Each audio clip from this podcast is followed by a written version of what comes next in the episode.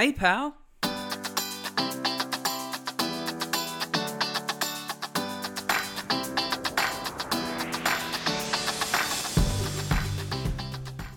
We're live, pals. Welcome to the latest episode of Hey Pal, I'm Coachable. And I was about to say, oh, it's time for that weekly rotation into your podcast earholes. But unfortunately, uh, well, nobody told me what life was going to be this way. Clap, clap, clap, clap. Um, unfortunately, it's just been a few weeks since our last episode, just to fill you in on the gaps between them, because I'm very appreciative for all the messages that have come out saying, hey, what's going on? Uh, They might have even said, hey, pal, um, what's happening? Where's the latest episode? Why aren't you getting me the episode now? Etc., etc. But, uh, and no, Jimmy Hartness didn't break the podcast, even though he swore like a drunken sailor, but that's our Jimmy. Um, no, uh, in all seriousness, just to straighten up, um, been a bit of a busy time with the real work, not the, the side hustle, this one here. As much as I appreciate, put a lot of effort into my side hustle, I had to look at my front hustle for a little bit, which um, sounds like a phrase that would actually get me in trouble for saying that out loud. But yeah, my front hustle. Um, unfortunately, uh, in the last couple of weeks here in the northern suburbs of Perth, which is where this uh, little ditty of a podcast emanates from, uh, unfortunately, we um, did deal with the Up fire. So unfortunately, uh, unfortunately, I keep saying unfortunately, which is just not great. But um, yeah, there was a there was a lot of drama in terms of having to handle that uh, from a work perspective. Um, um, HeyPal doesn't pay the bills, um, and also from a personal point of view, we were very close to them. We were fortunate enough that we we weren't uh, ever, I guess, in the evacuation zone, and, and knowing the stories of many people affected by the fires here has been truly horrifying in, in some ways. Some of the images and some of the tales as well. So um, that did take the focus for the last couple of weeks. So I do apologise. Um, I do try and get this out to you guys into that weekly podcast earhole rotation, but just just had to take um, priority with with the real life uh, business going on. That being said, well, this episode has been a little while in the making because we did record it a little bit ago, but um, it's a really fascinating chat here with James O'Donohue. He is a photographer who uh, is really taking the East Coast by storm. Um, you know, NBL 1, NBL, WNBL. The guy's just getting his photos everywhere. And uh, when you have a look at his socials at the end of this episode, or if you know you're on the train or the bus or you know whatnot at the moment. You can sort of multitask and scroll through the Instagrams while you're listening to these dulcet tones. Um, you can see why. Yeah, just an absolute uh, ripper photographer, a ripping bloke. Uh, we talked uh, briefly about the fact that we did know each other from a previous life as well, and in a previous quote unquote real life shoot job. But um, yeah, it's just a wonderful chat and wonderful insight into how important the role of the sports photographer is because, you know, a lot of what we see, I mean, I mean, that's quite exactly what it says on the packaging. It's what we see. Um, but you think back to your favourite moments as, as a fan or even as an athlete as well, which we'll touch on. Um, and just to have that lasting visual, it's, it's you know, just makes those memories live longer, um, live longer and stand the test of time. So, uh, enough of that. Enough jibber jabber from um, this guy. Um, so, without further ado, here is our interview with James O'Donohue.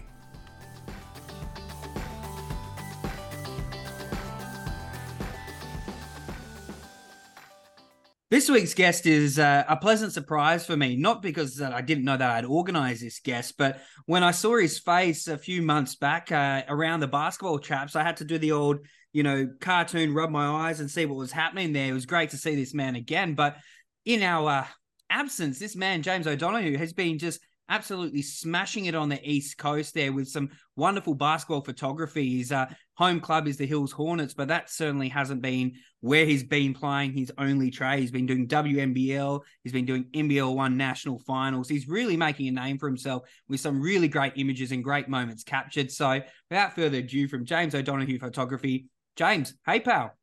Hey mate, how are you? Thanks for having me. Yeah, thank you for coming on. And uh, you know, it's funny how life is that you sort of you're like two ships in the night sometimes you pass by each other and you never know when you get to swing back around and um, it was great to see you at the nationals and great to see you uh, your your work as well which we're going to dive into because you're going to coach me up on how to be a sports photographer. So you've got your work cut out for you here. Thank you mate. Yeah i think it was was it nash it was actually nationals last year that we bumped into each other wasn't yeah it yeah. exactly. Yeah, yeah so i uh, mean in melbourne. Yeah, we we were lucky. We've we've uh, been heavily involved with the nationals and been um been you know very uh, privileged to be part of those. So yeah, again, it was just like, geez, this basketball community. Is a, there's always the joke here in Perth is that Perth is too small, and I was thinking that when I saw you last year, I was like, wait, Yeah. Perth's not this big. It's like, how, how am I seeing you? But um, Yeah. yeah, it, it was great to see. You. Um, but uh, getting into, I guess, sports, um, I like to ask all my guests at the very top of our interview before we get into your your chosen skill and expertise, just sort of uh, your early fandoms uh, when you were growing up, whether it was particular sports or athletes or teams. What really drew you to sport in general? Yeah, I'm a so I'm born into a New Zealand family. So I was um I was born in New Zealand, strong Kiwi family. So my my dad, for example, loved rugby. So we were like growing up big All Blacks fans. Uh, We moved we shifted to Australia when I was like 4 or 5 years old. So I never really kind of developed the the Kiwi accent, but I guess I still was brought up in a a passionate sports loving Kiwi home with a with a dad and older brothers that yeah loved the All Blacks. So um, definitely what a lot a lot of rugby when I was a kid. Um, then it was the we growing up in country WA quickly got into like AFL as well. So I was a big West Coast Eagles fan as a kid. Uh, we won't hold that Um, against you. are you a are you a Dockers man? No, oh my goodness! Oh. You and Oh. this somehow you've avoided my thirty-seven social media accounts. I'm I'm a, a red, white, and blue man. I'm a dogs Oh, man, yeah. but I did You hand in my I- Dockers membership this year, so that's hence the confusion. You know what? I have. I actually have. I, now that you say that, I do remember seeing you posting about the Bulldogs. I um, yeah, which one of a million? But um, no, I, I always joke about the Eagles. I've got good mates um, who who coach in the uh, AFLW program, and, and I've got good mates who go for the Eagles as well. And and I was lucky enough through uni to work for the Eagles. So anytime I I, I jest about the Eagles, they're a good organization, despite most of the results this year. Um, Yeah. but yeah, so it's hard not to be in WA and be a West Coast Eagles fan like you were. yes, yeah. Well, I grew up when when the the season. Like I'm I'm 38 now, so it was the 90s when I was the biggest Eagles fan. So I grew up in the era of Peter Matera. Oh, yeah. Peter, Peter Sumich and all those guys were my heroes as a kid. Um, Can I sidetrack then? Um, I truly believe this, and a lot of people might chuckle or laugh or may not believe it. I truly believe that Peter Matera is the greatest Eagle of all time. And I was growing up not quite understanding footy, but it just seemed that every little thing he did was just absolutely magic. So I always Yeah. hold him. I know that people say, "Oh, there's Judd and there's and you know what have you," but I always have Matera top of the list. Where did he rank for you? Yeah, I'd have him right up there in the top five for sure. Yeah, pro- probably top two. Yeah, it's hard Yeah. to say. It's hard to.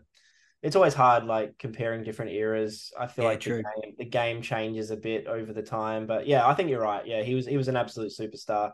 I remember the I think it was the '92 grand final, um, where he it was either the '92 or the '94 grand final where he uh he just ran all the way along Yeah. the wing and kicked this epic goal from the boundary. Um, Yeah. and it That was like, the man, the highlights of like Yeah. you know footy for a decade here, really. Yeah.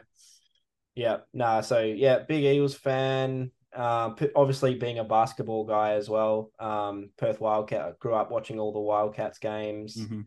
Um, Chicago Bulls loved um loved Michael Jordan and Scottie Pippen. Not that I was able to watch a lot of NBA as a kid. I, I don't think like growing up in the little town that we grew up in, I don't think there was actually any NBA or was on TV that you could watch. Um, but I had the video game NBA Jam, which was Yeah. uh, was was a very big part of my childhood. Yeah. So um, I quickly realized that Scottie Pippen was the best player in the game, and decided, um, mainly because Michael Jordan wasn't in the game. well, yeah. some sort of uh contractual thing. Well, yeah. um, the guys who did NBA Jam as well, I think they were Pistons fans. I, Were they? I, Okay. I, I, I seem, and I think I was talking to um Squin uh, a few weeks back on the show, and I said something with absolute confidence, and I was like, "Yeah, that's totally right about the the Wildcats and and going black and red for Coca Cola." But um, I'm I'm saying it with the same certainty, but I'm I'm likely to be proven wrong because there's apparently there's a glitch or something that severely like uh, negatively affects the Bulls in the game as well. So that's why it was always a lot tougher playing as the Bulls because they were Pistons fans, and it's just as they um sort of you know went past Detroit in terms of yeah they're going from the bad boy era to the Yeah. to the Jordan era. Yeah, right. I didn't know that. Okay. Well, I, I, remember- say that 99% sure that I'm right. I just remember playing that game as a kid, and obviously the first thing every player has a rating, Yeah. just like 2K these days. So I remember just going through and trying to quickly find who the best player in the game was. Yeah. And the best player in that game was Scottie Pippen, who had like a rating of like 98 or something. yeah. Um, so yeah, I decided that he was my favorite player, and um, I got my parents to buy me this huge, big Scottie Pippen poster, which I had up on my bed. Had this big poster of Scottie Pippen up on my bedroom wall for pretty much my entire childhood. I actually still have it to this day. And the funny thing is, I, I actually just now that I am doing sports basketball photography myself, I went back and I looked at that poster the other day and I realized only recently that it was shot by a photographer that I now follow, who I'm, you know, there's a guy that I follow on Instagram in the NBA.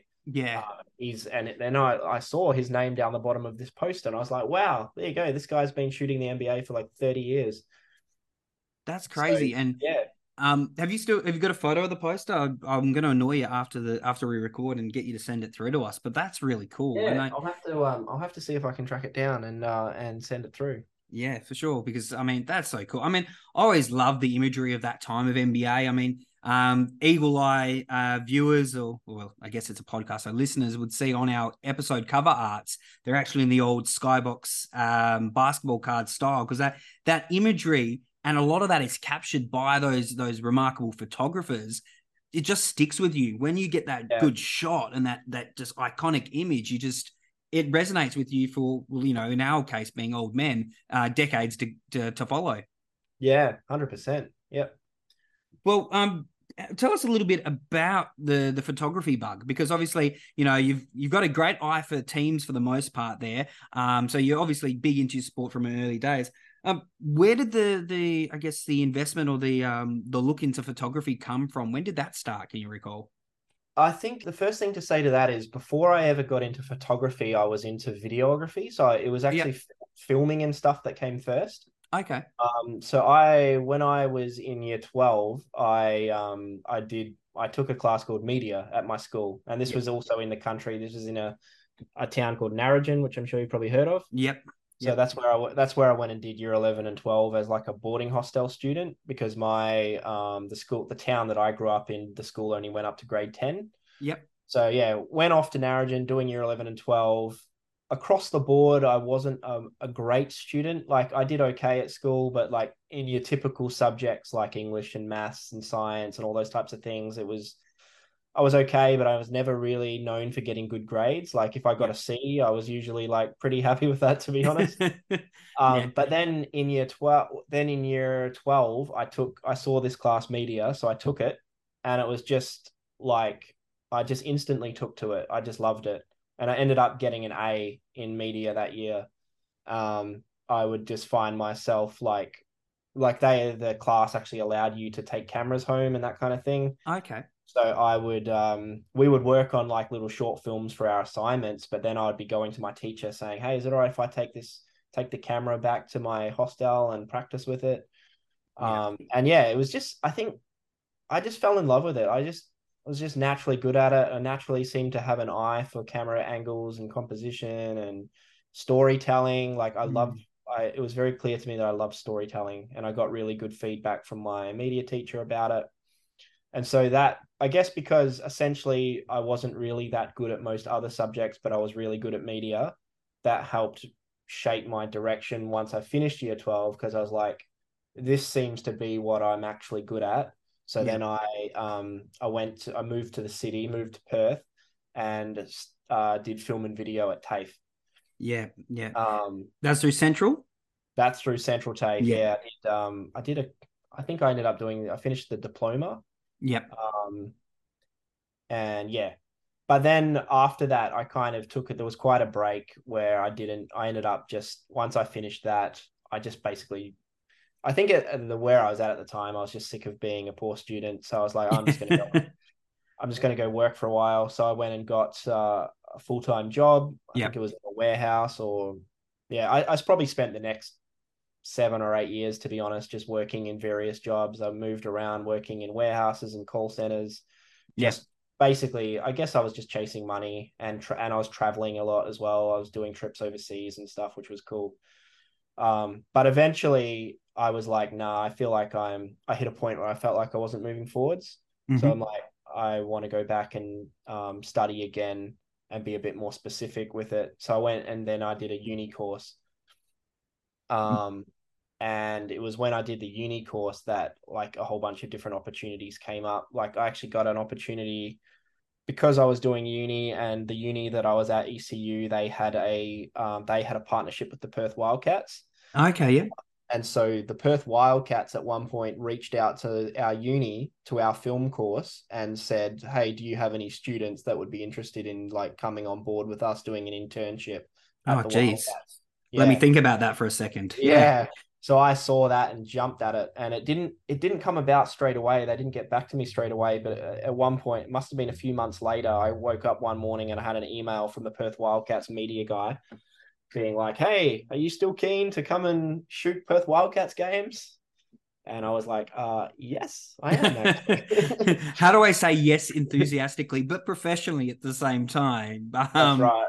Yeah. It, it, it's so, crazy, crazy good how um, ECU's partnerships are. We were speaking to Bailey a few months back, um, and he, uh, like myself, got a, a placement through um, ECU at West Coast, which is what I alluded to beforehand. Yeah, and it's just that the importance of, and it's not, this isn't an ad for ECU, but it's it's importance of a really good university. It's not just so much the um the course content, but also how they set you up with those connections and that networking ongoing past your degree, and that that's great that that was they were to get your foot in the door there at the Wildcats. Yeah, yeah, it was really cool, and that that really that internship really started everything for me, because um, up until that point I was like I guess up until that point I was still thinking like I'm gonna try and be a filmmaker or I was a part of my course was also journalism as well. So I was yeah. like, I was also getting really into sports journalism and trying to write match reports from games and that kind of thing. Um, but yeah, once I did that internship and I got into the Wildcats environment, um, like I was shooting video of the games and also editing little highlight reels from their games, and that they were actually the team was posting them on their Facebook page and stuff like that, which was really cool but it was just like being in that environment like getting getting to go backstage after the game and be part of like the press the media conferences and mm. stuff i just loved and thrived being around professional sport. And i was like this is this is actually where i want to be. This is what i want to be doing. And while i was there i connected with like all the guys that were doing like stills photography there. I connected with a bunch of those types of people as well. Yeah. And i remember just being I remember being in the press conference room post game and just seeing all the photographers there sitting on their laptops editing their super awesome photos that they'd just shot from the games and thinking man that would be real that would be really fun too to actually do photography. Yeah. Um so yeah it was uh, it was after that internship ended. I did two seasons with them um and then it came to an end and um yeah after that i was i i basically just decided like I bought a I bought a photography camera and just started like having a crack at the photo side of things as well. Started going out to like different SBL games in Perth, which is now obviously NBL One West. Yeah. Um, and just yeah, got myself involved. Yeah, absolutely. Um, as we, you know, the the beauty of podcasts, I just have a uh, a few police sirens go past my house there, but um, oh, um, so with that though, uh, you mentioned there you got involved at that uh, SBL NBL one level. Now, as we spoke about, um, you know, I was like when I saw your face again, it was like, what? I must be seeing things because we did have a cup of coffee at a one of those existing workplaces, but it's probably for the better we don't talk about that too much. I wasn't yeah. a completely pleasant person at that time, and um, I had to be brutally honest, and I, I, think I was more than a dick to you and many other people, to say the least. Which I say I, I say with a smirk now, but I wasn't a good place. But um, what sort of brought the move to the east? Did you do more work here with those SBL, NBL one clubs, or sort of was it for photography you decided to move over to the east coast? Um, or so yeah, so I finished my. Um, I, I, I will say I will just add I ended up doing a while I was still in Perth. I think this must have been 2017. I okay. did an, I did an internship with the Willetton Tigers for a, for a full season where yep. I was I was primarily there as a journalist. Like I was writing all the match reports from the Willetton Tigers games, um, and they were publishing them in their local kind of Willetton community newspaper, which yeah. was really cool. So, um, and they they usually wanted an image with the um, with the r- reports as well. And sometimes there was a lo- another lovely photographer there called June who would shoot photos, and they would use her photos sometimes. But every now and then I thought it would be cool to get my own photo in there as well. Yeah. So I started, that was kind of when I got, I had my camera. I went, I'd already gone and bought a camera. So I started shooting some photos while I was there on game night and then sending, writing the match report, sending that to the newspaper along with my own photo and get, and just seeing my own stuff getting published. So yeah, I that's just, pretty cool. Like yeah. that's a pretty cool moment when you, you see that for not even just the first time, but ongoing. It is cool to see, you know, your work be good enough to be you know published to to that sort of mass sort of audience. Yeah. Yeah it was very cool. Yeah really really loved it. Um and then in, in terms of like how i ended up coming over to the east coast uh eventually i finished my uni degree and graduated. Um i have an older brother that or I have an older brother that is also in, the whole media sphere as well. He's a video editor and a producer, and he'd already moved over here and started working for a company uh, as a video editor. Okay. Um, and so when I graduated, I was my initial thing was try and apply for jobs in Perth. Um, I'd actually gone for I had gone for a job that I'd seen at the West Coast Eagles as well. Actually, they they mm. were hiring like for a video kind of creative sort of producer role. Um, I had a couple of interviews for that, but sadly didn't get it. Yeah. Um, and then my brother that was already living in Sydney, so he'd made the move over here a couple of years before he basically at that point said, Hey man, I don't know how you feel about shifting to Sydney as well, but if you wanted to come over here, I could probably get you a job where I'm working. Oh, that's cool. Um, and uh, and yeah, that's and I was I think I think I was I really wanted that Eagles job. Mm. Uh, but then once it fell through, I remember just calling my brother and saying, I reckon it might be time for a move. Let's what can we do to make this happen? So yeah, he put the wheels in motion and then started having like Zoom interviews and I got the gig. Um, so yeah, mo- moved over here as a video editor. Um, yep. but then as soon as, but I kind of knew it was like, I think where I was at at the time in Perth was like, I felt a bit, I'd been living in Perth a very, very long time. I think I just felt like I wasn't quite moving forwards. I felt a bit stuck. And so I was excited at the prospect of a move to Sydney with more opportunity. Um, but I think I also knew that being a video editor wasn't exactly what I wanted to do. It was something yeah. I could do and I was good at, but I didn't really. Yeah, I, I knew that the photography thing was more of a passion for me. Yeah. So I came I came over, got settled here, started working. But as soon as I arrived, I quickly looked up who my local basketball team in my area was. So I, I moved to the Hills district of Sydney. That's where I live now. Yep. And yeah, when I arrived, I looked up and I was like, oh, Hills Hornets, they're my local team. So I just basically reached out to them with a with a cold email, just introducing myself. I sent them some of my photos that I'd shot at Willetton back in Perth. Um, and then yeah, lovely lady called Christy from the Hornets got back to me. She must have looked at my link and thought my photos were pretty good. Yeah, and was and was like, yeah, we yeah, we'd be interested in um, bringing you down and seeing what you can do. Yeah. Uh, um. Sorry, go ahead. Yeah. So I uh, they they invited me to one of their Hills Hornets senior games. This would have been in 2019, mid 2019, and um, I just shot the game. I didn't charge them anything, obviously, because they hadn't, you know, had didn't have any relationship with them at all. So I just shot the game for free. Mm-hmm. Um, and yeah, they they sent me back an email a few days later saying they absolutely loved my photos and they wanted to bring me in again and sit me down and chat about, you know, chat about an arrangement. So yeah, yeah. and that was yeah, that was the that that opportunity for the Hills Hornets was a massive turning point and a kind of a yeah, I don't know how to describe it, but yeah, it was it was a big thing. Well, I mean, you must have done a good job if they were like wanting to put you on retainer straight away. And uh, having looked at your work, um, yeah, obviously we know that you, you do more than a good job.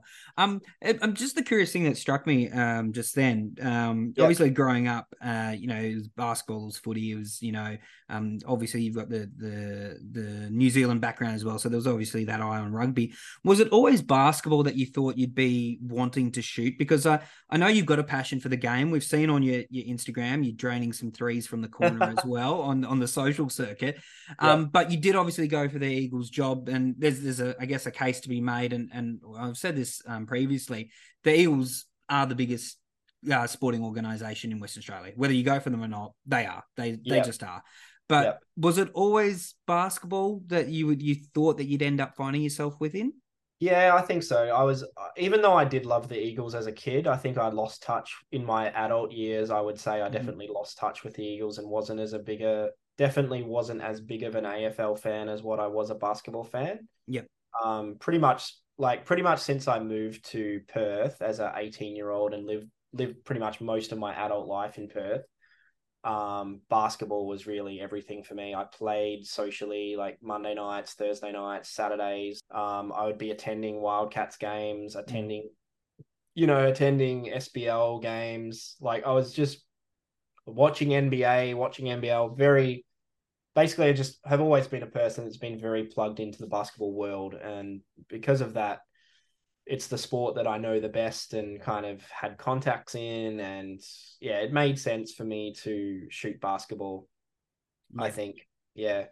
And so, what what yeah, I, what do you think it is about the game that that really draws you in there? I mean, you can you can just say Scottie Pippen if you like, but what, what is it about um, the game of basketball that that you you dig there? Whether it's, it's uh, photography, playing, or just fandom? Yeah, it's just like it's just such a um, it's just such a fast paced, action packed game. It's there's always something happening. There's always moments of excitement. Um, you know, a big dunk or a huge three, and the crowd going off. Like it's just, and it's all very close. Like I guess as a photographer as well, you're close to the. You can be like right there, close to the action. Yeah. Um, the types of photos you can get as a photographer, I think, are better because you're just like you're right there amongst it, you know. Have you uh, uh, had any close uh, shaves, being that close to the action, oh, just to 100%. quickly take you off off track? yeah, I've been uh, I've I've had people fall on me a couple of times. Luckily, not nothing too serious, but yeah, I've definitely had some close calls. I think I posted one. I'm not sure if you saw. I posted one on my Instagram last season where a um, a very big guy uh, came crashing down right on top of me and kind of bumped me and I kind of got scattered across the floor a little bit, but luckily I was all right. Yeah, I, I did have quite a sore shoulder the following day, but yeah. I can imagine makes makes for a good shot though if you got it as well. Yeah, yeah, that immersive the player falling on top of you thing there. But you're right, yeah. it is such a fast paced game, and it's like it's it's fast paced, but it's a lot of um a lot of moments combined into one as well. Like every play is uh, another opportunity for someone to do something special, whether it's from a team point of view or or individual point of view. So it's like, yeah. you know, in a great game, you can have forty highlights a game. You know. Yeah, that's right. Yep, you can get a lot of really cool stuff. It's just like a lot of um, a lot of energy to it. To it. Well, I, maybe not every game, but uh, there's a lot of games which just uh, packed with energy and emotion, and yeah. um, that's that's all good stuff that you can capture as a photographer. Yeah. So with um with this, we've spoken a little bit about your, your first gigs and, and you know how you got involved at um at the Hills Hornets as well now, which is obviously where the the bread and butter started to come in from a photography point of view. Um, how did you see things start to expand from there? Were there any breakthrough or breakout moments that you you thought about at that time that allowed you to uh, dive deeper into really pursuing the photography side of things? Yeah, you know what? It was actually interesting. I, I feel like COVID was a turning point um, because up until COVID, I'd pretty much just been shooting Hills Hornets games, and that was that was just what I did. So I was working full time, but then it was just like once once every week or once every fortnight on a weekend when the Hills Hornets had their home game, mm. I would shoot that. But that was all I was doing. Um, yep. And then uh, and then COVID happened, and obviously all of Sydney, you guys in Perth didn't really get as a you guys didn't really get affected at all for the most part, did you? You don't. No, you're absolutely. Yeah, anything. Yeah. You're absolutely but, right. We were we yeah. were fortunate in many ways with the pandemic. Yeah.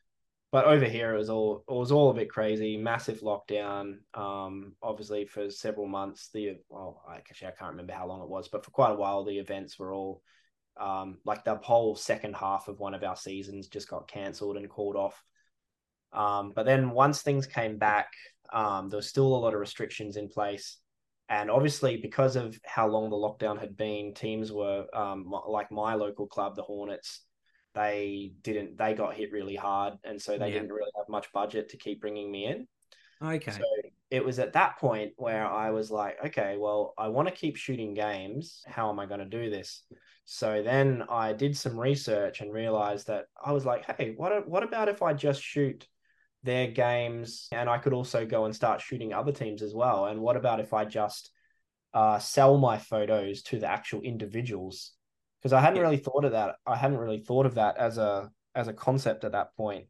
So I did some research, found a website that allowed me to list my photos on there and actually sell them.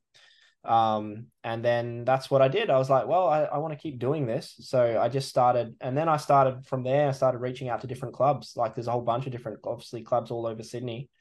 And I was just like, hey, is it all right if I come along, um, shoot your game this week? My photos that I shoot, I'll put them on my website. Yep. And if any players want them, they can pay for them individually off the site. And yeah.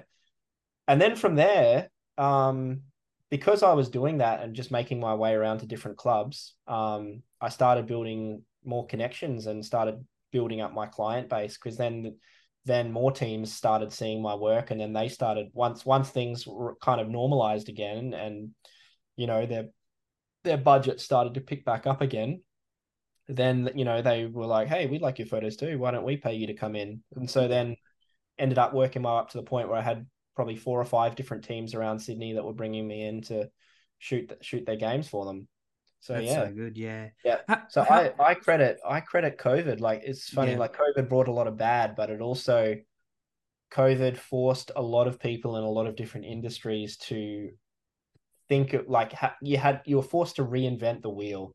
It was like, okay, well, I want to do this. Well, I need to change and you know do things slightly differently. So yeah, I think that side of COVID was helpful for me. Yeah, and I think that's fair comment. I mean, um, you know, I think there are some things that from that time period, you know, obviously the pandemic is very, very horrible and and whatnot, but there were things Yeah. that just changed about um, how industries looked at how they did business, and there were some changes that were made positively because of, you know, it was forced upon things. So, um, one thing that you know was really interesting about what you're talking about there in terms of um, shopping yourself around, for want of a better term, is just um, that ability to market yourself and network and, and really be a salesperson for yourself. I know over here from a commentary perspective, we've got some people who do the commentary side of things really well, but also are really good at selling themselves and networking, which is admittedly um, something I've spoken to a lot of my mates about. I'm not really good at selling myself, to be honest, but how do you find that you build up those skills to build up that confidence to then say, look, this is my work and, and I believe in enough that I think you should let me come down and I know you're going to buy my photography or my services to come down. Yeah. Um. Are you saying like how how how do I have the confidence to reach out to clubs? Do you? Yeah, yeah, yeah, yeah, just to be able to sell yourself because that's, you know, your work speaks for itself, but sometimes the work alone isn't enough. You still have to be proactive to to put yourself out there like you did there by just saying, "Hey, I'll come down and then have a look at my photos and I'll back myself in." Yeah. I think it's. I think it's. I stand on the back of the relationships that I built. I think when I was like when I was going to the clubs, I was meeting the, um, you know, meeting the different presidents of the teams and Yeah. that sort of thing. And I think that was really important, just like building those connections. Um, but then yeah, I, I don't know. I don't. I don't know if I did too much more than that. To be honest, it was just building building the connections with the people at the places that I was going to. Yep. Um, and then it was just capturing great photos and and putting them on on Instagram. To be honest, I, I felt like my mar- to be to be quite honest, I feel like my marketing strategy is very basic. It's Yep. really I, I go to games, I shoot cool photos, and I chuck them on Instagram, and then I tag the players in them, and then people see my stuff and reach out to me, and I get DMs from people all like all sorts of random people around Sydney will be like, "Hey man, love your work. You wanna want to come shoot this event or want to come shoot our games?" Um, and so yeah, it was just that, and it was just like the consistency of doing it. Like I just I Mm. I was determined to be consistent in what I was doing. I'm like, I know that I want to do basketball photography, and I know that if I just consistently keep putting out good stuff, good things are going to happen. And I feel like that's kind of my story of how things have built and grown. Yeah, definitely. I mean, and you're absolutely right. The work is high quality. That's why it does speak for itself. Um, what? Let's go a little bit more granular about the, I guess, the photography side of it. Um, because what we like to do on the show is, you know, where we can, you know, I as the vessel of our listening viewership am coached on how to actually do this skill. Now, I tell you what, I am the the king of the terrible selfie, so I probably am not going to become a great photographer. And my my media in year twelve, I had to resort to throwing myself downstairs to try and get a passing grade. But um, what's it like photograph uh, photographizing? See, I can't even say what it is, so that's probably not a good. That's strike one, as my friend Mike would say. Um, What's it like photographing live sport, like specifically basketball? What are the things you've got to be acutely aware of, or what are you looking for when you're in that mode? Yeah, you're looking for, I guess, well, I guess every photographer is different. There's a lot of photographers that have different things they look for. I guess from my point of view, I I want to capture the emotion and the energy of the game. I want to capture fast paced, um, high octane I want to I want to show images that reflect how energetic and crazy that game is. Like players, you know, aggressively attacking the basket or you know rising up for a shot. I want to capture the people on the sideline going, you know, cheering as their team scores. Yeah. Um, anyone showing any sort of emotion, um, any even frustration, like that's that's the kind of stuff that I'm looking out for um, as a photographer, I guess. Yeah. Is that kind of is that kind of what you? Yeah, yeah, I, yeah, yeah. I think so. Um, I mean, and I love that you you use the word emotion because at the end of the day, what people love about sport is that emotional connection to whether it's a team, whether it's a player, whether it's a, a moment, their hometown, whatever it is. It's a highly emotive, um, you know, expression. Whether it's you're an athlete on the court or you're that fan who's invested in that side or that sport. So I love that you mentioned the emotion is what you're you're wanting to capture rather than you know someone might who may not be you know and I'm not saying there's there's many ways to to um to get to the right destination but you know some people might be saying hey I'm looking for quality shot like you know basketball or I'm looking for this or I'm you know but that the first thing you say is emotion and that is probably why your images strike a chord because you're trying to look for that emotive um, yeah. tissue. Um, I like to I like to think of myself these days where I I try not to almost think about myself as a basketball photographer.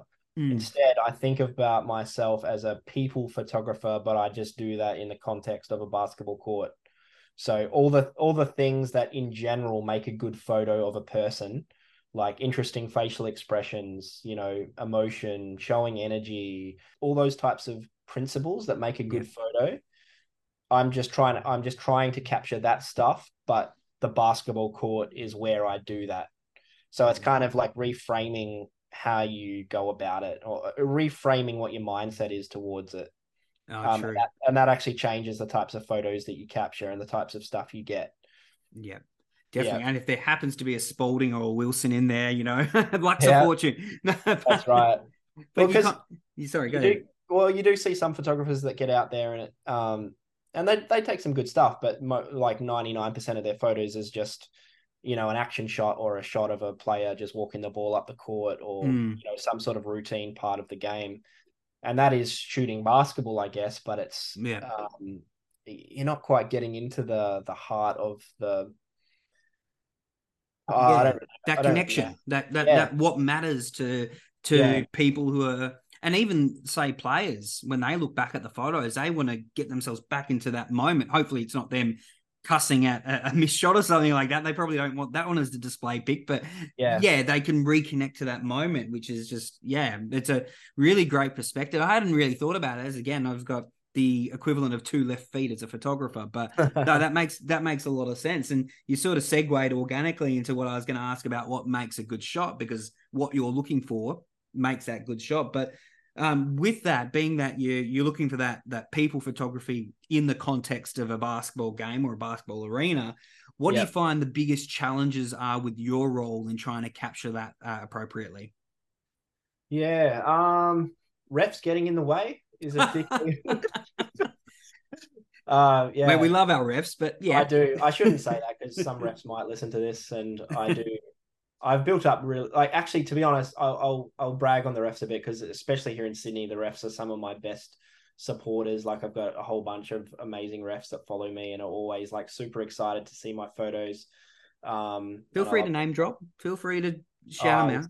Too Or many. the of list them. too long? Too many of them to name. Uh, I'd miss some out, and then some would be upset. Nah. Um, but yeah, there's a lot of awesome refs, and I, I quick. It took me a while, but I ended up realizing, man, the refs want the photos just as much as the players do. They love it. I Um, mean, they are people. That's right. Contrary to what Um, uh, one-eyed or um, you know, some boganistic fans might think that yeah, referees are human beings too. Yes, yeah, they're, they're the, and the photos are important to them. So I've I've made it a key thing now. Most of the games I shoot, I'm I'm actively looking for moments to capture refs doing their thing as well. Mm, Um, that said, I would be lying if I said there wasn't times where trying to shoot around a ref wasn't a, a challenge because Yeah. sometimes like the best the best spots to get the best photos are obviously along the baseline and the refs are running along the baseline. Yeah. Um, so yeah, one challenge is just keeping, you know, trying to capture that moment without someone in your way. Yeah. I mean, they do Um, need the best view of the play. It is kind of their job. right. Like It is their job. it is. Um, it's every it's every photographer's struggle though, isn't it? It's but Yeah. yeah, actually, to be honest, I, I don't know if you'd call it a challenge. I, Yeah. it's just it's just something to be aware of, I guess, as you're doing your job. Just something you have to always be thinking about. Like, if I sit here in this spot, like, am I and and a big moment happens while I'm in this spot? Is there a chance that I won't get the shot because someone will get in my way? So Yeah. that's just something you always have to be thinking about. Yeah. Um. yeah. sorry, you- you. Yeah, I'm just thinking because um when you were talking about the refs and and them getting in the way, um I always harken back a little bit to my my times gone by as a a, a wrestling commentator, and um we would joke about the the refs getting in the way, the the shots and the and things like that. Um, I know some of our fans as well at the time um would mm, be a little bit upset at our people filming the action. Do you ever get any pushback from um the fans or? is it sort of part of the role just to sort of you know be in those positions where you're not obscuring someone's view of their enjoyment of the game as well I don't think I've ever had that when I've been doing um, photography, to be honest. Yeah. Um, most of the photography games that I'm shooting, like I've I have shot a bunch of WNBL and NBL, but uh, yes yes. most of the photography I've done is the lower semi-pro stuff yeah with smaller crowds and people are pretty chill. So I haven't really had any issues doing that. yeah I- I do remember back when I was at the Wildcats actually doing video. I remember I had an angry uh an angry guy in a in a corporate box sitting behind me kind of yell at me one time even though oh, I really I was I was sitting or kneeling, so I didn't think I was in his way, but somehow he was um this particular guy was still upset, feeling like I was must have been blocking his view or something like that. yeah Um so, he was yeah. probably just seeing you as if you're like Dickie Knee on Hey Hey or something, just occasionally Yeah. popping up or something. Like I think I think it had a few drinks to be honest, and he was I- just being yeah. a bit of a dick. But um, but yeah, apart from that one time, I, I haven't really had any issues with people being upset at me, blocking their view or any. I'm pretty. I do, I do my best to make sure I'm kind of not uh standing you know impeding someone's view of the game and if i do need to kind of go into a spot where i feel like i might be i try to not stay there too long and move Yeah. on fairly quickly so yeah Um, what do you find is the biggest difficulty? Just taking a step back from the technical side of things for the moment. Um, biggest difficulty between um juggling, you know, being that available and doing the gig there for you know the various games like at nighttime and and whatnot, and I guess the the nine to five and, and life outside of I guess a quote unquote gig economy, even though it's sporting. um uh, uh, sorry do you can you just uh just like difficulty. How do you balance what you do with your sports photography with what else you do photography wise or life wise Yeah, well, I'm so I'm a full time freelancer. So I like photography is my whole gig. Actually, I don't have um I don't uh I don't work full time in that video editing job anymore. COVID uh COVID ended that. Um, so then once um once that happened, I just decided well, I'm going to do this full time. yeah Um, so yeah, I'm shooting sport on the weekends, and then during the week, I'm shooting for a school in my area quite a bit okay yeah um yeah so that's that's a, a blessing and a curse all at the same time like it's it's amazing to like I'm I guess I guess I'd say I'm quite proud of myself that I've I've got to a point where I'm like fully sustaining myself and living off just photography. Yeah. Um Which is the dream, isn't it? yeah, that's the dream. Like I'm I'm doing what I absolutely like this is the first time in my life where I feel like I'm finally just doing what I really love and there's no doubt in my mind that this is what I want to do. Like I love it. Yeah. Um and I'm earning semi decent money doing it. I'm Yeah. not quite where I want to be financially just yet, but I'm I'm I feel like I'm on the way there. Yeah. Um, and so yeah, that's a really good place to be in, and I'm really happy that I'm doing that because I feel like I waste like we were talking before about the the jobs that we worked in before. I feel like in my twenties, I probably wasted a few too many years just working in Mm. jobs that I didn't really have a passion for, yeah. um, and wasn't necessarily that gifted at either. Um, so yeah, there's that. But then obviously the challenge of being a full time freelancer is just having to do everything yourself. So you've got to Yeah. do all your own marketing, you've got to do all your own accounting, all your own social media, like eh, all your own shooting and editing. Like I'm doing everything myself. So that that is a challenge in itself, just having to do everything and not having any help, I guess. Yeah, and that's the thing. I mean, and, and without getting too um, uh, sentimental or soppy about it, but your story is a, uh, exactly one of those stories about what happens when you do better on yourself, which you have, and it's Yeah. it's it's incredible to, uh, to see, and it's it's wonderful that you're able to get to that that point now by backing yourself in to be okay. I'm a photographer. I'm a freelance photographer. That's it. Whereas some people still have to to juggle the two at the moment. So that's wonderful to hear. Um, Yeah. What do you think the most rewarding thing about being involved in the game is as a photographer? I mean, you mentioned the, I guess, the cool moments when you were way back when with the Wildcats, um, being able to be part of that press huddle and and whatnot. But what do you find the most rewarding parts of being in that role in this basketball environment?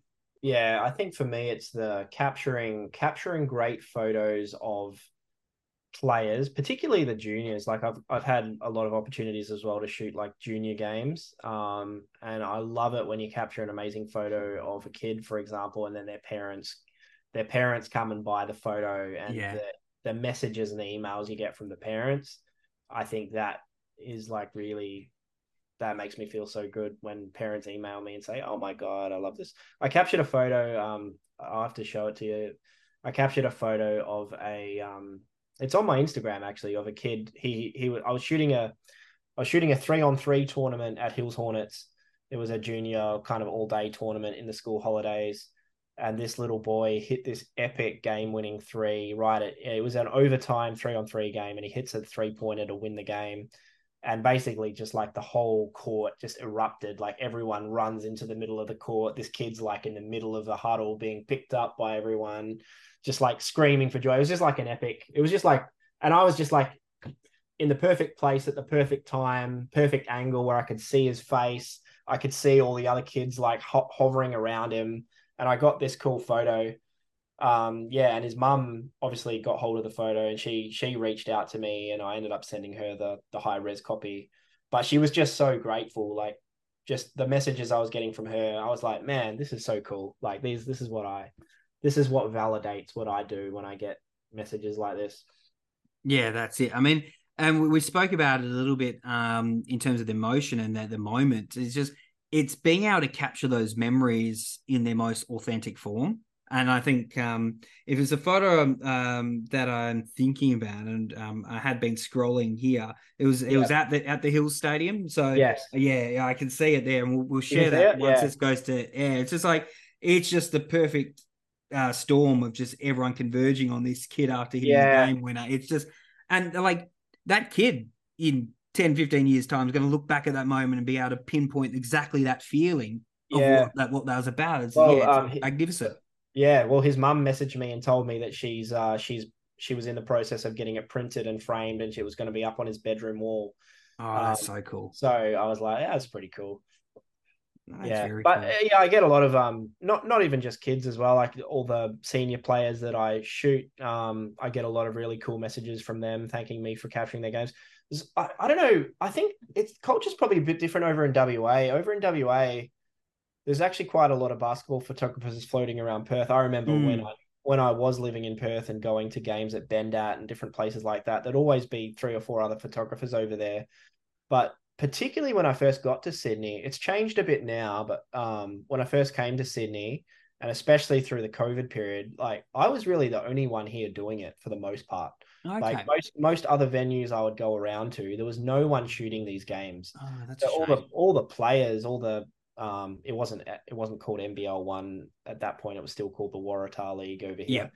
Yeah. Um, but yeah, all the players just like weren't getting good photos of themselves. Oh, Um, and then I once I arrived and started making it a thing where I was like regularly going around to all these different stadiums and shooting games and posting photos and putting them on Instagram. Yeah, players just flocked to it and they loved it. And they yeah, a lot of them reach out to me with lovely messages thanking me for you know, I got a really cool message from a girl a few months ago who I didn't even know it was her first game, but I captured her first oh, NBL that's game. cool. she reached out to with a message thank you so much for capturing my first nbl one game. It means so much to me. Um stuff like that is like yeah that's that's the by far the most rewarding part. Like being able to be someone that captures people's journeys and in 10 or 20 years time they can look back and they've got a document of their sporting journey because i like me myself i played i played sports all the way through school and i don't think i have a single photo like i played for the I grew up in this town called Corrigin, um, Mm. and I played all of my junior football for the Corrigin Tigers.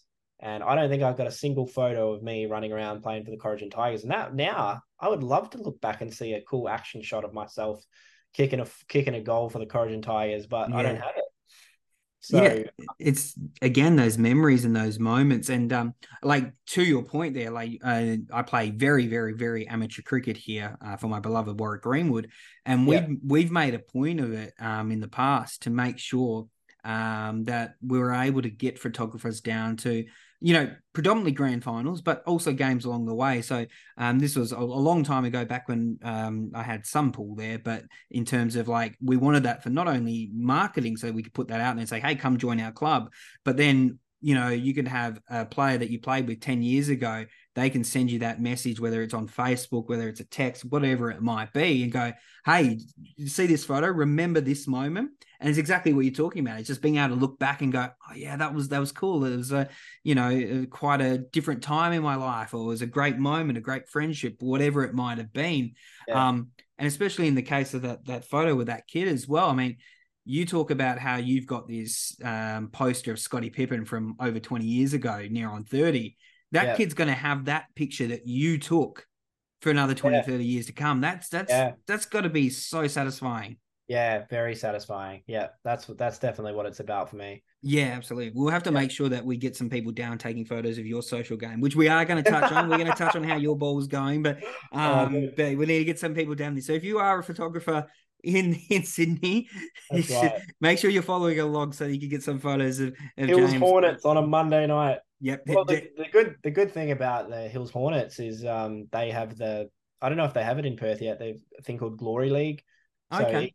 Each, week you get your highlight reel sent to you after like emailed to you after the game because they've got cameras installed in the stadium. It's like a little really? yeah, it's almost like a little security camera that sits up in the roof. Yeah. um, and it uses AI to track the track the player. Oh yes, yes. We've I say we've, but uh, you know I'm just like a part-time freelance commentator. But at the Senators, they've got that installed. That they actually have that installed. I'm not sure how frequently they use it in terms of the the other leagues outside of the um, NBL One West. But I know Yeah. that um, if it's not a Kayo game, that's the camera they're they're predominantly using there in the NBL Oh, okay. One coverage as Yeah, right. well. So Okay, yeah, that same sort of auto tracking sort of stuff there as well. So that's Yeah, cool so that they do that I've- for the Mondays. Yeah, so I play a game on a Monday night and then get home, and about two hours later, I get an email from Glory League saying your highlight reel is ready. And so you open it up, and you can either watch the full game back, or it or it also sends you your personal highlights as well. So every you know, last week I hit a couple of threes and a couple of twos, and Sure did. click a little link, click a little link, and then there watch it all straight away. It's really cool. That's uh, absolutely crazy. Yeah. Yeah. So there's plenty of uh, there's plenty of video highlights of me uh, out there running around, but it would be cool to get some photos at some point. I should um get someone else to come down and shoot one of our games. yeah, hit up some of your contacts or someone listening along. If you if you've got a camera you're in the hills area, just head on down Monday nights. Yeah. Um, with that in mind, well, I, I, I joke about it just then about your contacts and things like that, and we touched on it a little bit when you were talking about how you first really made that leap um, in Sydney there from being, you know, starting at the hills and then expanding. But how imp- how important is that relationship building there um, for you with the teams and athletes themselves? Um, you know, you mentioned you get a few messages and things like that saying, "Hey, great photo" and things like that. But yep. is it important to have that really good, healthy relationship with those, uh, for one of better terms, subjects that you're capturing? Yeah, it's massive. It's a huge part of the gig. I, I, get a lot of compliments from players saying that they really love and respect the way that I don't just take the photos, but I actually get to know the players as well. Yeah. Um, I get to, I try to, I do my best to try to kind of build relationships with the players and not just the players, but the people in around the clubs as well. There's a whole bunch of different people that go into making the clubs run and happen. Oh, yeah. Like video people and or just general organizers, refs, oh. like everyone, like so many different people, stats yeah. people, um, even like players' parents as well. I've built relationships with different uh, players' parents and stuff as well, and they follow along on my Instagram and will send me lovely messages and stuff. And all of that, all of that relationship building is is yeah, it's really important, I think. And and like sometimes gigs, extra gigs will come out of that as well. Like players or people in general are more likely to buy from someone that they know and like and trust. Um, and so if you're just kind of this anonymous kind of quiet photographer that's just distantly floating around capturing games and not really engaging getting to know anyone it's i feel like it's less likely that you're going to get more gigs but if you actually kind of integrate yourself in and and you know build those relationships then it's people are more comfortable to reach out to you if, if something comes up where they want a photographer. So yeah, I think it's a really big part of it. And I yeah, I pride myself on being someone that kind of tries to do that as well. Well, um, you mentioned there obviously, you know, being able to be trusted and things like that, and that's led to other gigs. So you mentioned, um, you know, your marketing is pretty much the basis of your work, but it's also um, what helps you get that that more work because people are going, yes, this is a great person I work with, and things like that. So with that in mind, what what are some of the most rewarding uh, events that you've been able to work on through the the strength of that those connections in your work? Yeah, definitely. Um, some of the grand finals I've shot. Um, like last year for oh this sorry this year for example, I got to shoot the um the NBL One East Grand Final day. That was really cool. Getting to one of the teams that I have closely followed and been closely involved with for a while now, the Sutherland Sharks. Uh, the Finns. Uh, yeah, their um their men's team won the uh won the NBL One East Grand Final. So yeah. getting getting to capture that was really special for me. I loved that. Um, oh, and that, that kind of touches back in with what I was just talking about as well. There was a, there was one of the most one of the best shots I got that day shooting that grand final um, was a shot of the star player of the um, Sutherland men's team is a guy called Lachlan Hutchinson. Not sure yes. if you know him. Yeah, no, I saw um, him saw him at the Nationals as well. Yep, yep. He was a he had been a development player with the Sydney Kings a couple of years mm-hmm. ago. Um, and yeah, being um, I've kind of built a bit of a relationship with him, but also his dad as well. His dad his dad has been an amazing supportive person to me who like pretty much every every Sutherland game I've ever shot um his dad has come along and bought, bought the photos of his son, which has been really cool. And it's just been like a really good support person. And I've I've had like a lot of DM chats with his dad and um, good chats with Lockie after games as well.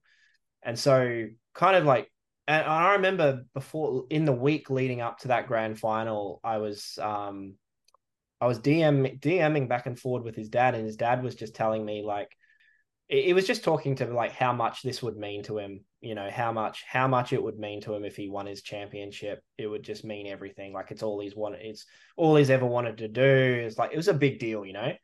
And so building that relationship with his dad and getting that insight and then on grand final day as soon as the final buzzer rang i, I had that in my mind and so I, I watched lockie like the first thing he does as the final buzzer run rang is runs to the sideline and has a huge big hug with his dad who runs out and meets him at the side of the court. Oh, that's incredible. Um, and I just got this epic shot of a big of a big hug between father and son.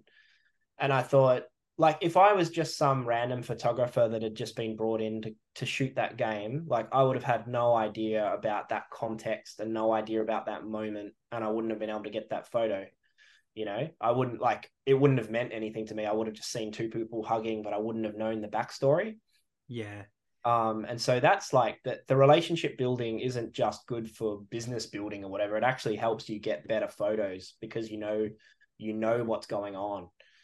Um, so yeah, sorry, that was a bit of a bit of a tangent from what you're. No, no, no, no. That's no, but that's perfect because having yeah. a look at look at those photos as well, because you know, um, as as a good podcaster and a multitasking active listener, um, yeah. I was you having I was having a look at those photos, and yeah, it's what we'll do when when um our uh you know listening viewership have got this in their ear holes i'm not going to post these photos straight away or like the links to the photos straight away i'm going to highly encourage them to follow your socials which will get you to plug at the end and yeah. have a look at some of these photos and then i'll share them so you have to do your homework okay. listeners because yeah, that that in those photos of that embrace is just just that's exactly what sport's all about. There's a photo that we had taken. Sorry to tangent and make it all about myself like a good podcast host, but there was a photo that we had taken in our cricket club last year after our team had won the flag, and it's yeah. just a photo of the team of all of us. Just so, and I think anyone who has been fortunate enough or put in the work to to win a championship at any team sport one of the best feelings you can have is not necessarily the you know the siren goes the final wickets taken whatever it is that it's not necessarily just that elation straight away. Don't get me wrong that's pretty swell. But that moment where you guys all just take that deep breath and you just with your teammates and you just sort of take in what you've just done over a season. And we have a really good photo of that fortunately. And and yeah nice. it's that's the sort of thing that's the you know I think for Lockie and his dad, they look back at that photo right there, that or those photos, because you were you snap happy, but you got great photos. But they look back at those photos and they'll be able to go, yes, that's exactly what that that feeling was yep. at that time. And you know, his, uh, his dad messaged me the week after and told me that, um, well, actually, it was the day up, the same day that I posted the photo on Instagram. Yeah. Um, the dad messaged me and said that his uh his missus and his um and his mum had seen the photos and it made them both cry. Um, so I was like, I felt bad, but I was kind of kind of kind of enjoying it at the same time. like, oh, I don't want to don't want to make people cry, but it's good time, tears. It's happy it's happy tears. Yeah. yeah. happy tears are good. You should encourage yeah. happy tears. Maybe That's not at right. all times, but you know. Yeah. Um. Oh, yeah, that was cool. And then, like, um, yeah. Sorry, sorry, you go. No, no, go ahead. Go ahead. Oh, I was just going to say to I wanted to come back to your original question of like events I've shot that have been cool. Um, I last year I got to shoot the FIBA Asia Women's Cup, which was really cool. Getting to yeah. shoot international basketball, so I got to shoot the Opals. Um, got to shoot the WNBL Grand Final last year. Shot a handful of different Sydney Kings games. So yeah, I've had I've had some I've had some cool opportunities as well to shoot bigger, more professional events with um, with pro players and stuff, and big bigger crowds and bigger arenas, and that's been really good as well. Yeah, and yeah. there's there's certainly been a, a, lot of meat on the bone, so to speak, with our chat so far in terms of like if I'm an aspiring photographer, which admittedly I've got the arthritis that says no, but if I'm an aspiring photographer, um, there's certainly been a lot that I can take out of what you've said for so far in terms of what what you want to do positively, and we do like to keep things positive here on the show, but. If you were talking to an aspiring photographer, which hopefully we've got some there out there in, in podcast land, what are some pitfalls or some common traps that you would probably, and it's a question without notice, but what some of those things that you'd maybe get them to avoid or get them to steer clear of as an aspiring photographer? Yeah, good question. Um, probably getting too focused on. I, am part of a lot of different sports photography groups. Yep. on uh, Facebook, I actually I have my own group as well that I run called Sports Photographers in Australia, which I started a couple of years ago. Nice. Um, yeah, just all, all the different groups that I'm part of. I, I, feel like I see photographers fixating too much on um, probably on gear and camera settings and stuff like that. Okay. Um, and and I and I see some photographers that are going out and spending quite a lot of money investing in really expensive gear, thinking that that's going to give thinking that that's what's going to give them good photos. And it does. I mean, it, I'm not going to lie, it does help. I've I've also spent a lot of money on my gear. Um, you know, I've invested in some really top of the line lenses and stuff like that. Yeah, some good cameras. But just just doing that in itself isn't going to make your photos awesome. It's it's more the stuff I was talking about before, like um, knowing the game. You know, having an understanding of the different players and what their tendencies are um, being aware of what's happening around you, um, being able to quickly pick up moments when they happen. That's a big part of it. Like, if I'm shooting the play and then all of a sudden off to the side, you know, a player, you know, a coach, I don't know, I'm just trying to make something out. You know, a coach is screaming for joy on the sidelines. Yeah. It's actually being quick to identify that that's what's happening and then spin around and quickly focus up on that person and get that shot. Yeah. Um, It's almost like spidey sense, so to speak. Yeah. Yeah. The game stuff- awareness. stuff like that. So I would, I suppose, to answer your question, I would encourage a new photographer to focus on learning the game and um, approaching the game with a sense of awareness rather than just trying to think, oh, I'm gonna, I'm gonna just go and spend a whole, you know, shit ton of money on expensive gear and then I'll have good photos. Yeah. It's, it's just more that goes into it than that. Yeah, that's it. You got to Yeah. get the fundamentals and the awareness down packed before. I mean, yeah, as you say, it's having the right tools, but using them the right way. And some Yeah. people may lean on having those those high end, whether it's lenses or what have you, as uh, I guess covering the gap between maybe, uh, and I'm putting words in your mouth here, but um, the uh, attention to detail in terms of the shot they're looking for, rather than just relying on the the camera itself and the the accessories. Yeah, Um, that's right. Yeah. One of one, one of the things you just mentioned there, when you like, I spin around, I was just like, whoa, I just help, felt my back creaking when you're talking about that. It is quite a mobile thing you've got to do when you're a photographer of a sporting event. So, Yeah. what what's the sort of physical toll and challenges uh, in being the photographer? You mentioned the uh, the um, unsavory gentleman. I was going to call him worse, and then realize we're somewhat a PG podcast, but um, who was making fun of you or trying to get you out of the way from the corporate box. So Yeah. you were like kneeling down and things like that. So what's the physical Yeah. tolls, the challenges? How do you mitigate that through a, a full 40 minute game and some? Uh, easy answer to your question is I, I don't really mitigate it. I basically just, I Hope for the sit best. on I sit on the floor for two hours and then I go home with a sore butt is basically the answer. um, yeah, I do as I say, not as I do, I guess. yeah, that's right. Yeah, it's I do see some photographers putting in more effort than me in that regard. Some Yeah. some people will bring a like a cushion to the game, or um, I've also seen photographers wearing knee pads so that they can kneel and and shoot from their knees without hurting their knees. Yeah. But yeah, to be honest, like on, on game night, I'm yeah, I usually go home a little bit sore from the games with a sore butt and a bit of a sore back, but it's just it is it is what it is, I guess. You can't really well you can stand, but you get the better um you just get better photos when you're low angle. So sitting Oh, yeah. down um sitting down is always going to give you a more dynamic uh, point of view of the player and kind of make them look a bit more epic than if Mhm. you stand. So Yeah.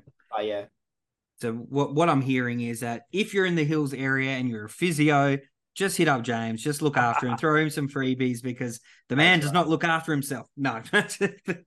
Um before we leave the I guess the tips and tricks of the the I guess the art of the photography itself, um, do you have any final words to someone who might be listening going, Hey, I might be interested in doing it, or I am doing it at the moment, I want to take it to the next level. Um, because obviously as I've mentioned before, your story is one about betting on yourself and then starting to work your way up those ranks, doing international competitions, the NBL, WNBL, and all of that. Would you have Yeah. any final tips or tricks or things that you would say to someone who, who's thinking of either getting involved or taking to the next level in photography? Yeah. Um, the biggest tips I suppose are just I think I've already touched on them briefly, but it's like the keywords that come to mind is um firstly like ruthless passion. You gotta you've gotta you've got to be passionate about it. I, I think I've been successful as a basketball photographer because I'm very passionate about basketball. Yeah. I am very interested in all the little nuances of the game. Like I play myself. And so because I'm shooting what I love, uh, that that comes through in my photos because I'm determined to capture good stuff. And, and I know the kinds of photos that I would like as a player myself. And I Yeah. think that helps me. And then the second keyword is consistency. You just have to you have to be determined and consistent and just keep keep grinding, like keep shooting games, keep getting your work out there, keep tagging the players and and over time your your work will grow if you're good at it. Yeah. Um yeah, and then it's just kind of also just like doing the research as well, like watching I I've I spent a lot of time watching YouTube videos about you know best camera settings to use and um you know different techniques best positioning you know learn you follow other photographers and you see their photos on Instagram and that gives you ideas for other other angles or other shots that would be cool and then you can you know put your own stamp on those things as well yeah, absolutely. So, some clear next direction for those listening along who want to continue to rise or to, you know, bring themselves into the ranks of the sports photographer. Um, but let's have a look at what the future looks like for you, James. What's the sort of future goals, both, I guess, personally, um, as as a photographer and as that freelance photographer, or you know, particular events or anything like that you'd love to be a, a regular at? What what's the future look like there for yourself? Yeah, I'd love to. Um, long long term, I'd love to get, have the opportunity to shoot in the NBA at some point. That would be really cool. Oh, that'd be awesome. Um, yeah, that's that's something I've never achieved. So yeah, shooting in NBA games definitely on the list. Um, I, I just want to really get to a point where I'm I'm continuing to do this, but um, yeah, like I guess having more clients than what I have now, earning more money than what I'm earning now, um, and uh, yeah, just continuing to get to shoot big events. I've really enjoyed doing the media days last season. I think I shot four or five different media days for clubs at the start of the season where you're doing all their portraits and headshots. Yep. Uh, we um, had Paulie Gold, uh, Paul Goldie come out and do that yeah. for us at our cricket club. Yeah, it's it's yeah, a it's a fun day, and it's um, yeah. Again, it's an important day having those images to to accompany your season. So yeah, big days though. Yeah, definitely. Um, but I love I love the creativity that goes along with being able to capture kind of. I've started moving into like trying to use like colored lights and smoke machine and oh, capturing nice. cool, those kind of cool epic media day photos. Yeah. So yeah, I want to do more of that. But yeah, man, just like building building up, getting more clients and continuing to grow my brand, grow my business, shoot for more people. I want to yeah, I I think I mentioned to you before I shoot for a school as well, so I'm I'm actively at the moment trying to find a couple more schools that I can shoot for as well. Um yeah, it's like I I found my niche and I found my space that I know that I'm that I'm loving. It's just like trying to keep building and growing. And um, yeah, and if I could get to shoot an NBA game along the way, that would be pretty cool too. Yeah, definitely. Um, yeah, that'd be incredible. Um, and for our listeners, if you are around the New South Wales area, and uh, you know, we're going to put you to work here. We don't usually ask you to do much homework on the show, but uh, James OD Photography. Make sure you just tag him and share him around, or uh, put his good name or put his good handle out there to local yeah. competitions and bodies and things like that that might uh, might do well with an injection of some high quality photography. Which I'm going to hit him up for his socials again, so he can give the proper sell in a moment. But before we put a bow on this episode, James, I've got to ask you the most important question I'm going to ask you today. All right? mm-hmm. How's how's the game actually going in those social leagues? I know you you post your highlights and you you, you got a half decent corner three there. You know, I was, oh. I was oh. thinking I was uh, thinking I was at Warwick Stadium there watching um, Caleb Davis, although unfortunately he's moved away from the Senators in the off season. But oh. how's the game itself going? How's the side going? Yeah, good. We um we're on a four game winning streak right now. Actually, Three. yeah. That um that that game I just posted on uh, Monday just gone. We that was an epic one point win. We were we're in third place and we were playing the second place team and we took them down by a point. So we were pretty happy with that. Yep. Um, yeah, no, it's good. I've got my I've got my brother on the team as well. You would have seen the little short point guard, um, a little short point guard that was passing me the ball on most of those threes. That's my older brother. Um, so me and him are quite close, and we we we love basketball and talk hoops together quite a lot. So it's really cool getting to play with him. Yeah. Um, and yeah, no, we got a good little team. We uh, we made was it I think it was last was it no sorry it wasn't last season the season before last season we made the grand final uh, but we, sadly we we lost in our grand final but it was it was cool to make it there but um yeah it is what it is all right let's uh pretend this is a, uh, a like a draft camp uh, who, who, whose game do you model yourself on if I had to put a comparison out ah. there, I mean, there may be a slight difference in ability, but whose game are you modeled on? Yeah, good question. I guess maybe I don't know. Is it too is it too egotistical to say Kobe? Well, I mean, you can definitely mold your game on it. You, you, can't be Kobe. There's only one, but you could definitely say you could try and use that that Mamba mentality in in the game. I'm I'm clearly not as uh clearly not as athletic or as talented. That's for sure. But uh, oh, thanks for clarifying. Thanks for that disclaimer, James. Just in case. Just in case anyone in case. saw my highlights and thought that I was actually. but I, I'm a shooting guard, which Kobe was. So I'm a shooting guard that likes to sometimes pull up, spot up, and hit a three, but I also like to attack as well. So I'm I pride myself on mixing mixing up my game between outside shooting and taking it to the basket. So yeah, and I and I like to pass as well. So maybe that. Yeah. I don't know. Actually, Kobe Kobe was a bit of a passer. He did Nice, yeah. he did have a he did have a reputation in his early days of not being much of a passer, but especially as in you know further on along in his career, he um started to put up some good assist numbers as well. Mhm. Don't give away the total scout. There might be someone listening, by the way. So I was just. um, thanks so much for your time. Uh, I know that um, you know, we've both been mentioned a few weeks ago with another guest, but but we've both been a little bit time poor. So I'm glad that we're able to actually uh, connect up here today and and have this chat. And, and as I mentioned before, we've uh, definitely got a lot out of this here for someone who's getting interested in that space. So um, I, I I just casually handle dropped earlier on, but where can we find your work on the socials and and particular, I guess, arenas and things like that that you might be hanging around? Yeah. Um. So uh, you mentioned Instagram is Instagram is by far the most where I'm the most active. So it's just James O'D Photography, and the same thing on Facebook, James O'Donohue Photography. Uh, I have a website as well, um, jamesodphotography.com. Um, in terms of arenas, yeah, I'm I'm active all over Sydney shooting. Uh, I shoot most of my games at the Hills Hornets, which are my local team, but I also shoot for a couple of other teams around Sydney as well. So yeah, you people people will see me floating around around the place, whatever I can get, I guess. Yeah, absolutely. And as a photographer, definitely Instagram's probably the one to hit up there. So James OD Yeah. Photography, make sure you're following along. I'd, I'd like just just pause for a second. We'll give them a moment just to quickly find. Yep, James OD Photography. Type that in and follow. Cool. Do that right now. And uh, you're doing that, we'll take the time as well to thank you very much, James, for your time today. Really appreciated the chat and um, really appreciated learning a thing or two about a thing or two about photography. It's been great. And just some of those moments and experiences it's just absolutely expel the value of why good sports photography, good photography, those moments being captured are so important. So thank you so much for your time today. And I really appreciate it. And looking forward to seeing more of your work on Instagram and hopefully probably bump into each other next year's nationals in the NBL one. Oh, sounds good. Well, hopefully it's going to be in Sydney next year. That's what I'm hoping for, so I don't have to travel all the way to Melbourne or Perth. We'll see. See what happens. Oh, what's what? It's a paid holiday. Why would you not want to travel? well, because it costs money. Oh yeah, okay, yeah, true. That's a good point. that's, a, that's a very good point. All right, thanks so much for your time today. I really Thanks, appreciate Eric. it, James. Much appreciated, mate. Appreciate you taking the time to interview me. Really good fun.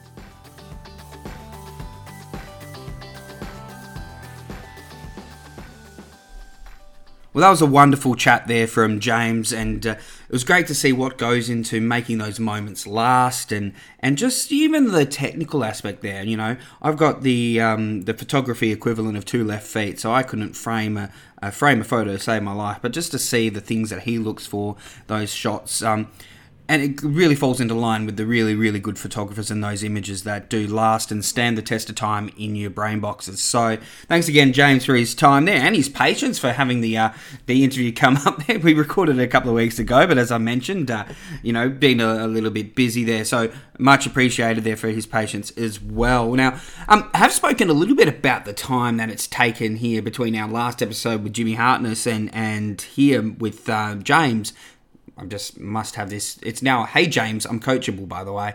Um, but uh, a lot of things have happened here. Uh, I mean, the links, which this is now the unofficial fan podcast of, of sitting at four or three at the moment. Uh, which again, as you should always do, date your podcast. Um, and uh, we saw that friend of the show, Chloe Forster, was um, missed out the last game through injury. So hope that injury heals quickly and uh, back on the back on the hardwood there at the Bendat there. But uh, keeping an eye on that and keeping an eye on all the movement happening in the NBL one. I mean, they've had a little fresh painted coat. They've had a new naming sponsor. Things are getting exciting, and and one of the things that really caught my eye, at least out here in the West, is just the uh, the Rockingham Flames women's program. It's like they've uh, you know had their squad, and then they've given it the old etch a sketch, shake it completely, completely make it blank slate, and my goodness, that is a super soldier squad coming in. So, um, obviously, wanting to give that title um, a real good nudge this year. So, uh, interested to see what happens with them and also what happens with all the player movement happening as well around not only the NBL 1 West, but the NBL 1. So, make sure you're following all the appropriate socials for that. But uh, we'll talk about chasing titles. The other thing that has happened since uh, we last spoke, well, I last spoke, you, you listened, but you know, I like the messages as well. So, there's a form of speaking that transitions out of the show, but you know, uh, anywho, um, you know, directorial audience, um, you know, aside, um, one other thing, chasing titles, CM Punk returned to wrestling again. So yeah, I mean, all the copywriters could just copy and paste what they um, had the last time he did it, but this is different. He's uh, well, he hasn't returned to wrestling. He's returned to a sports entertainment. Huh? Yeah, yeah. Um, and it's interesting. It's caused quite the the polarizing opinion online, which again, never read the comments, but it's interesting to see now that um, I guess time, money, all that um, heals all wounds. But don't forget, this is a man that was served by the uh, the former regime at uh, WWE, served the the papers that they were you know suing the uh, proverbial pants off him on the day of his wedding. Which, yeah, that's just a little coinkydink, isn't it? So um, it's just interesting to see. And I'm I'm always of the opinion. I've spoken this a couple of times, and um, with some of my friends who are involved in wrestling or big fans of wrestling, it's just like I don't give a damn about all the backstage stuff um, it's often trotted out as a line from wrestlers. It's just like you don't care about who likes who in the favorite soap operas, TV shows, all that that you watch. You you don't get well. It's a little bit different reality TV now, but you know that's probably the exception rather than the rule. So. I always find it interesting that people care more about, oh, does he like him, or are they got to get into a fist fight, or blah, blah, blah, and don't just enjoy the product for what it is. And at the end of the day, yeah, there's probably a lot of hypocrisy probably a lot, um, and that's putting it very mildly as an unashamed CM Punk fan, as a performer. Um, a lot of hypocrisy about going back to WWE, about all the things that he said that were running through his head, running through his head in the time that he was away. But at the end of the day, who hasn't said stupid things? Who hasn't been unhappy with where they've worked? All that I give a damn about is that the product that I'm watching and that I am entertained by, because again, you, you watch Shock, Shock Surprise, episode 10, the former wrestling commentator likes wrestling. Um, all I care about is the actual product that's being put out, and if it's a good product and I'm enjoying it, you know, let's not care about all the backstage drama. Again, this isn't going to be some soapbox op-ed that you know people are going to go, oh, by golly, gosh, he's right. I'm gonna jump off that message board. Well, I don't know why I've turned into this really ocker Aussie voice and still can't get out of it. But at the end of the day, wrestling, if you're a fan of it at the moment, business is booming unless you're on the hard cam side of an AEW show. So just enjoy it, you know, enjoy what you enjoy. And I think, you know, at the end of the day, that, that can be said about anything. Why we delve into the weeds of uh, let's critique every part of something just to sort of justify why I do like it or I don't like it or, or why you should like it or you should not like it. You know, at the end of the day, let's just sit back and enjoy things and enjoy the beauty in this world, like David Tennant returning to Doctor Who, and don't worry about the fact that he's going to be going again soon. Anyway. Anyway, that nerdy aside, thank you again for um, your patience and understanding the last few weeks. Um, again, try- we've got a couple of interviews in the can already. Got a, another one on the way that's going to be recorded very soon. So, be doing my level best there to make sure we got a little bit more of um, you know regularity with the episodes and go back to what we were doing. Um, now that a little bit of that that um, those issues there with with work and and whatnot have subsided. So, thanks again. Um, as always, if you're digging what we're putting down, please um, jump onto your preferred um, podcast provider. Give us a give us a rating. Um, subscribe. That keeps all the boffins with the numbers happy and the uh, the algorithms and all of that helps get the uh, the word the good word out to many more people. Um, and again, if you are really enjoying it, please give us a share on your socials. Let your let your mates know at the water uh, cooler. Let your enemies know at the water cooler. Just say, hey, you're not leaving this water cooler. Yes, I installed a water cooler just for this purpose. I ain't leaving this water cooler until you say you're gonna check out that Hey Pal I'm Coachable because the guy he's okay, but those guests, well, geez, they're tippy top tier. But yes, um, please share it more numbers we get, the the more we can get, uh, I guess, quote unquote, investment into it, and the more that I can sort of put my front hustle aside and keep on working my side hustle, kind of get it to a, a 45 degree hustle. So, and you know, if you don't do that, all good. I'm just very grateful that uh, you've welcomed me into your not so weekly podcast earhole rotation. So that's that. Thank you so much for tuning in, and we'll be back. I'm going to say next week, but you know, let's say next week. Oh, we'll be back next time there, and uh, with a really good interview. Actually, I'm really excited about sharing that one with you as well. So we'll see you soon on Hey Pal, I'm Coachable.